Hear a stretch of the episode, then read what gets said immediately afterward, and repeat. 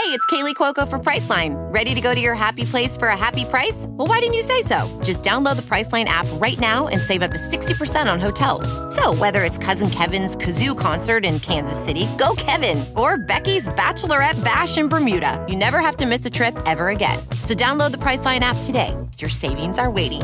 Go to your happy place for a happy price. Go to your happy price, Priceline.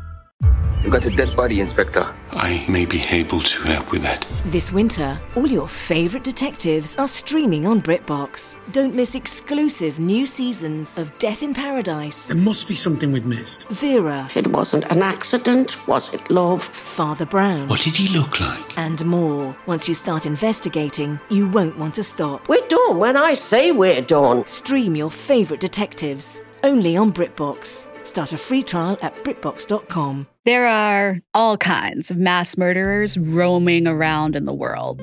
You have the type who shoot up offices because they're disgruntled, those who shoot up Walmart because they're racist, and the handful who convince disciples to drink poisoned Kool Aid to satisfy their delusions of grandeur, and so, so many more.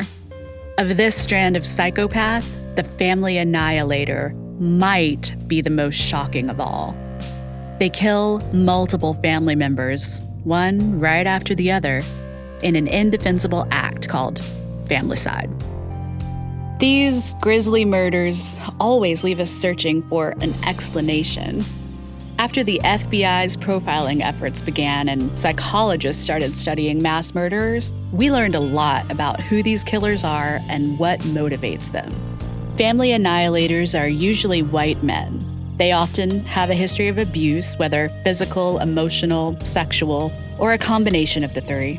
Their crimes are premeditated. They think about what they're going to do and how they're going to do it.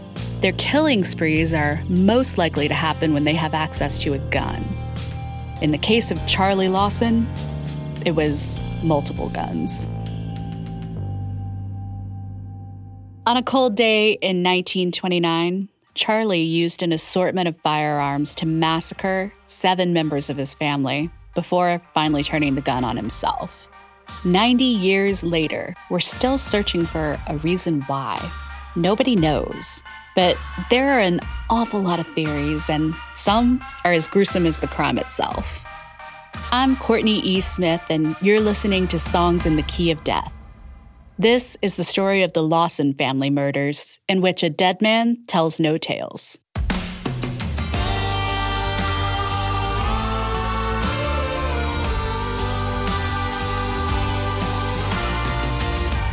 The Lawsons were sharecroppers. Charlie was the patriarch, and his wife of some 20 years was Fanny.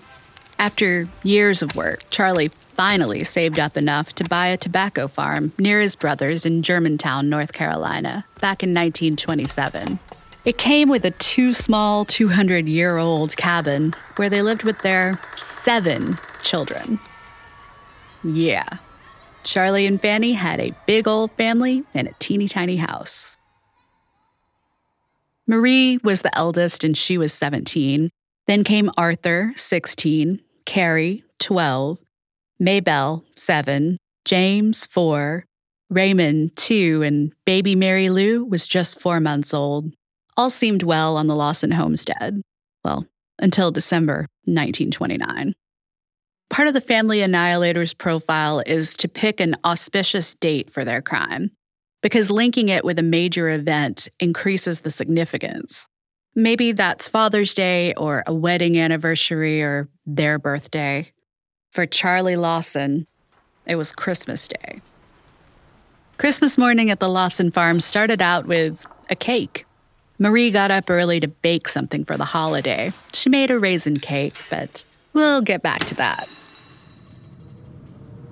Charlie and Arthur went out hunting in the morning. Local reports say it snowed between six and eight inches that day, so it was an unusually white Christmas. Later on, Arthur wanted to do some more hunting with his cousin, but they were out of bullets. So the boys set off for town to buy some after Charlie told them he was out. Listener, he was not out of ammo. In the early afternoon, Carrie and Maybelle decided to visit their aunt and uncle's nearby farm to wish them a Merry Christmas. What they didn't know is that their father was laying in wait about a quarter mile away in the barn where they dried tobacco. When the girls passed by, they became Charlie's first kills. He shot Carrie and Maybelle before bludgeoning them to death. He didn't just leave the bodies out in the open, though. Charlie took them into the barn so they wouldn't be seen. Then he carefully positioned them. It's said that he placed stones under each of their heads, like grave markers. Does that sound dark and twisted, like the actions of someone who isn't well? Maybe, but it's par for the course. Arranging the bodies to make a presentation of their grotesque work is a hallmark for family annihilators. The Lawsons lived in a part of the country where hunting, for fun and for food, was commonplace. So it's possible no one even noticed the gunshots. And Fanny may not have thought twice when she saw Charlie walking back to the house with a gun or two. But she probably realized something was wrong when Charlie took aim at her. By then, it was too late. Fanny was found on the porch, dead from a shotgun blast to the chest. Marie was next. Her body was found inside beside the fireplace, also shot through the chest. The clock in the house froze at 1:25 p.m. when she was killed. A neighbor boy was there when the two women were attacked. He ran from the Lawson house back to his own, where he told his family what was happening. But Charlie's killing spree was almost over. Next, he went after James and Raymond, the toddlers. Some say he bludgeoned the two boys to death, while others say he shot them. The last to die was his infant daughter, Mary Lou, who he bludgeoned with the butt of his gun. When the bodies were found, they were all lying with pillows under their heads and hands folded across their chests, as if they were in a deep sleep. It seems like that has to signify something. Did he want them to be comfortable? In Charlie's mind, were they happier and safer now that they were dead? Later that day, Charlie's brother Elijah and his son stopped by for a Christmas visit. Instead, they found a horrifying scene. The police were rounded up, and someone went to get Arthur, still at the store buying ammunition. Charlie, on the other hand, was gone. He took off and was hiding out in the woods with the family dogs, who remain innocent of any crime. They were very good dogs. Hours later, around 5 p.m., a gunshot echoed out. Police and neighbors followed the sound. There they found Charlie, dead from a self inflicted gunshot wound. He spent those hours pacing around a tree, weighing his options. In his pockets, the police found two notes. Neither formed a complete thought or revealed anything about why he did it. One was unfinished and read, Trouble can cause. The other simply said, Nobody to blame. After they found Charlie's body, the book was pretty much closed on the Lawson family slayings.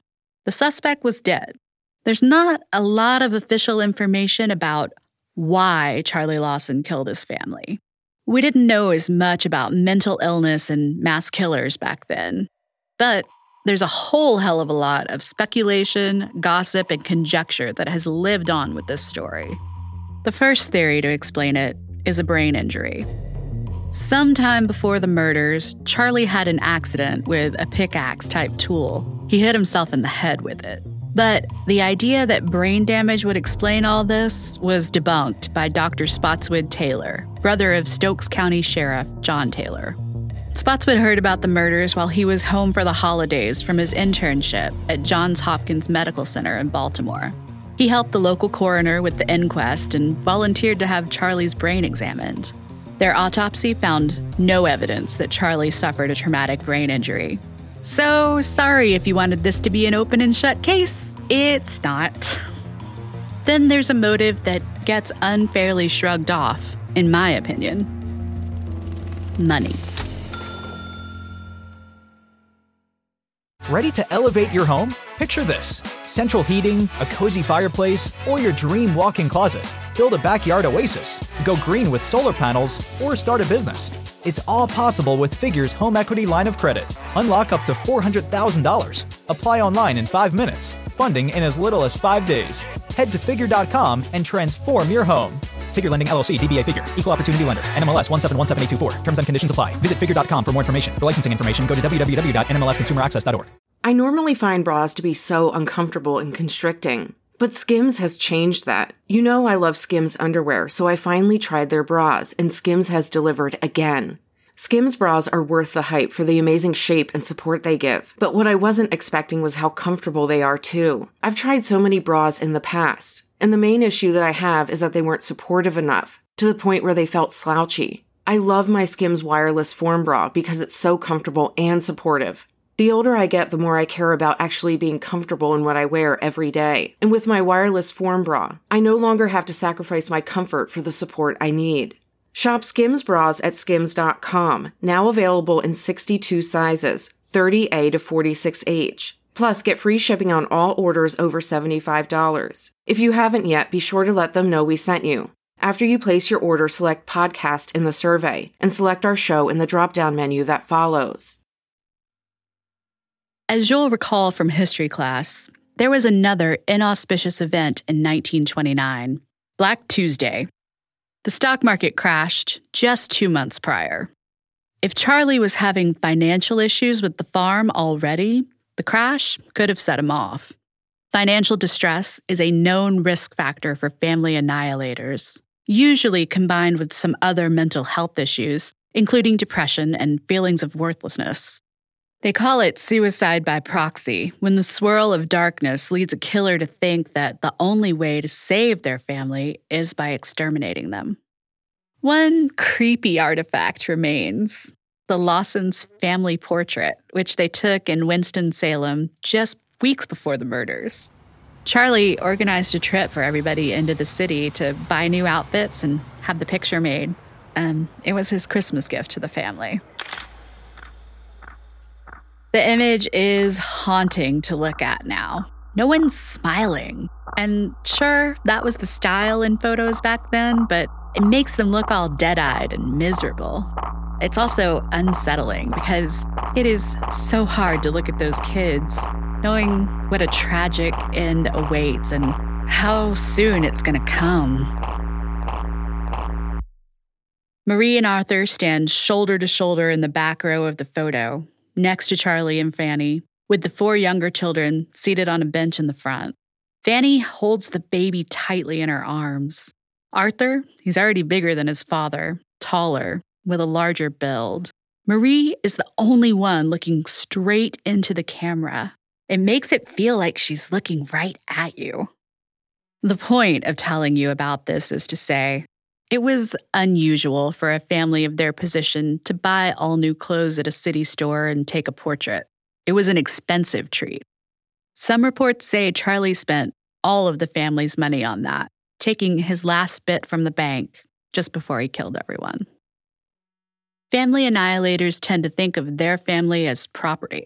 Since most are men, when they feel their control over the family unit is threatened, they act out. It is the quintessential example of toxic masculinity. If he can't take care of them, what use is he? And what reason do they have to go on? There's one more theory that people just love to entertain. It comes to us courtesy of a book from 1990 by the father and daughter team of Bruce Jones and Trudy Smith called White Christmas, Bloody Christmas. Yes, seriously, that's the title. Clearly, they're paragons of nuanced storytelling and stick to verifiable facts. White Christmas, Bloody Christmas was printed in a small press run, and it's a confusing mishmash of first person storytelling with no sources noted and conversations with locals about their recollection of the event. It's hard to tell what's fact and what's fiction, and frankly, it's just bad true crime writing. It's enough to make any editor with a red pen get an itch. The amateur historians behind it printed a depraved story of incest told to them by a Lawson family cousin, Stella Bowles. Stella said Charlie was abusing Marie and got his daughter pregnant. According to Stella, Fanny discovered the pregnancy shortly before the murders and told Stella's aunt the ugly truth. In a 2006 follow up book by Smith, The Meaning of Our Tears, a friend of Marie's also said that Marie admitted she was pregnant with her father's child just weeks before the massacre. But there's a big issue. Marie's autopsy showed no pregnancy. Is it possible the local coroner kindly omitted this information from the autopsy report?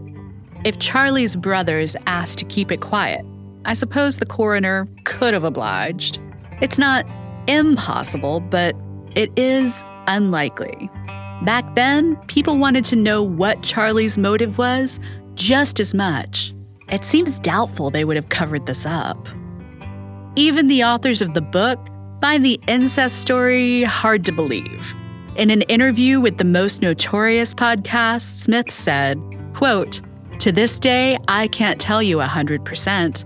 I can only tell you what people told us. And that's the way I wrote it. Now, for you sleuths at home, this is not how journalism works. Ideally, the claim would have come from the abuse survivor. Obviously, that isn't possible in this case. Journalists prefer to have some evidence, especially for a claim this old. If Marie's cousin or friend wrote about their conversations in a diary or a letter after Marie made her confession, or told another friend who could confirm the conversation, that would be something. The claim would be corroborated. But it's not. Sexual abuse, either as a victim or a perpetrator, is a possible motive in Familicide, although it's rare. It's an appealing story because it makes everything easier to rationalize. If Charlie abused his daughter, then we can just say, oh, well, this man was troubled, and he's troubled in a way I could never be. It makes the story safer to tell because it couldn't happen to us. But I don't buy the incest story, and I don't think you should. The most sensational reason isn't necessarily the most likely reason. So it goes without saying that this crime was the talk of Stokes County of North Carolina, of all Appalachia. It even made the front page of the New York Times under the headline Crazy Farmer Kills Wife, Six Children, which, yeah, that sums it up. They say 5,000 people attended the funeral, and it caught the attention of a local songwriter named Kid Smith, Walter to his mother, who wrote a ballad about it. By March 1930, a mere three months later, Smith and the Carolina Buddies recorded The Murder of the Lawson Family in New York City for Columbia Records. In the podcast Deadly Secrets The Lawson Family Murder, bluegrass enthusiast Kenny Rohr says it became one of the label's best selling hillbilly singles of the year. That's what they used to call country music hillbilly. It moved more than 8,000 units, even as the Depression was starting. The song was re recorded in the next year by a few other local groups like the Red Fox Chasers and the E.R. Nance Singers. But the definitive version can be found on An Evening Long Ago, a live recording by the Stanley Brothers from 1956. It's a lot more polished, as one would expect from Ralph and Carter Stanley, and it almost sounds like a hymn. They suck the darkness right out of the whole thing, focusing on a single question Why? The song wasn't the end of the strange Lawson family legacy, though. The postscript to this unsettling story is that Charlie Lawson's brothers left the house open to visitors, charging looky loos 25 cents to walk through the still bloodstained house. They sold pamphlets, photos, and sodas to the crowds who just couldn't get enough. The makeshift museum was open for five years. Five years. They did it to raise money so Arthur could keep the farm, since he was now solely responsible for the mortgage. They left Marie's Christmas cake, iced and decorated with raisins, under glass in the kitchen, preserved along with everything else as a horrible reminder of the darkest Christmas there ever was. A new year is a new chance to focus on you. You're probably already picturing yourself struggling at the gym, but not all self help has to mean suffering. Squeezed.com is making it easier than ever to elevate your wellness by delivering a juice cleanse right to your doorstep. It's the easiest juice cleanse you'll ever do that may aid in weight loss, eliminating bloating, clearing your skin, boosting your energy levels, improving sleep, and breaking bad eating habits. Meet all your health goals from the comfort of your home. Get free same day local delivery or fast free delivery nationwide with code WONDERY today at squeezed.com. So, thanks for listening to this particularly dark episode of Songs in the Key of Death. For more on the Lawson family murders, please see our show notes. Especially helpful in putting this script together were a review of the case 90 years later from the Greensboro News and Record, and Taylor Oathote's honors thesis on family annihilators for SUNY Albany. We also reference theories put forth in a pair of books written by M. Bruce Johnson and Trudy J. Smith. Now, get out your cake covers and dust off your search party boots because we've got Bonnie Prince Billy and Nathan Salsburg with their take on the murder of the Lawson family. It was on last Christmas evening. A snow was on the ground in his home in North Carolina, where this murderer he was found. His name was Charlie Lawson and he had a loving wife. But we'll never know what caused him to take his family's life.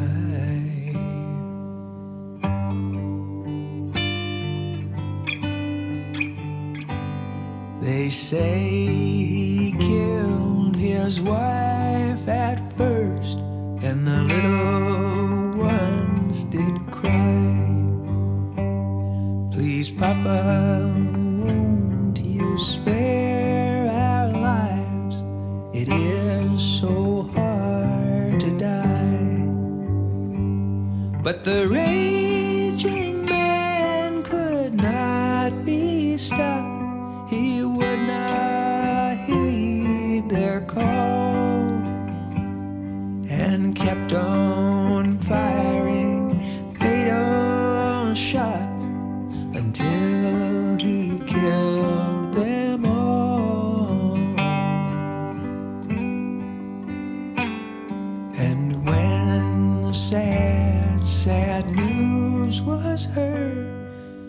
was a great surprise.